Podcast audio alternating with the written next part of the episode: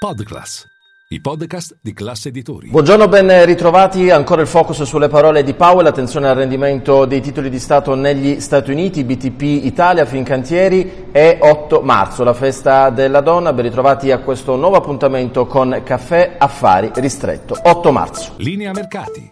In anteprima, con la redazione di Class CNBC, le notizie che muovono le borse internazionali. Allora, partiamo da Jay Powell. Ieri le parole al Senato, oggi si replica alla Camera. Il numero uno della Fed ha detto chiaramente che potrebbe esserci un'accelerazione per quanto riguarda il rialzo dei tassi di interesse negli Stati Uniti. Subito la reazione ieri dei mercati, che virano in negativo. Male Wall Street, oggi faticano anche le borse asiatiche, ma l'effetto principale lo vediamo sui titoli di Stato, con il Treasury americano a 10 anni che ha toccato il 4%, ma attenzione soprattutto al T-Bond a 2 anni che è al 5%. Pensate che lo spread tra il 2 e il decennale è ai massimi dal 1981. Oggi Powell replica alla Camera, ma sostanzialmente sarà un discorso simile, uguale a quello di ieri al Senato.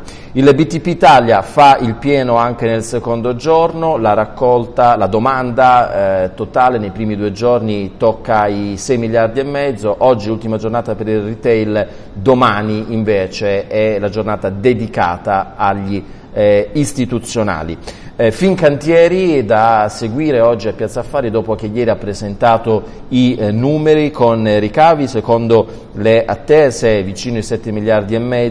Il risultato di gruppo è in perdita per 324 milioni di euro, però attenzione agli ordini, che è una voce molto importante per società come Leonardo, come Fincantieri, più 59% rispetto al 2021, oltre i 5 miliardi. Chiudiamo con la festa della donna, oggi le celebrazioni. Il premier Giorgia Meloni alle 11 farà un discorso alla presenza del Presidente della Repubblica Sergio Mattarella, ha sottolineato il ruolo della donna e quelli che sono stati anche le difficoltà proprio negli ultimi anni con lo shock economico. Christine Lagarde, anche quindi dal numero uno della BCE, una analisi su quello che è il ruolo della donna nella finanza.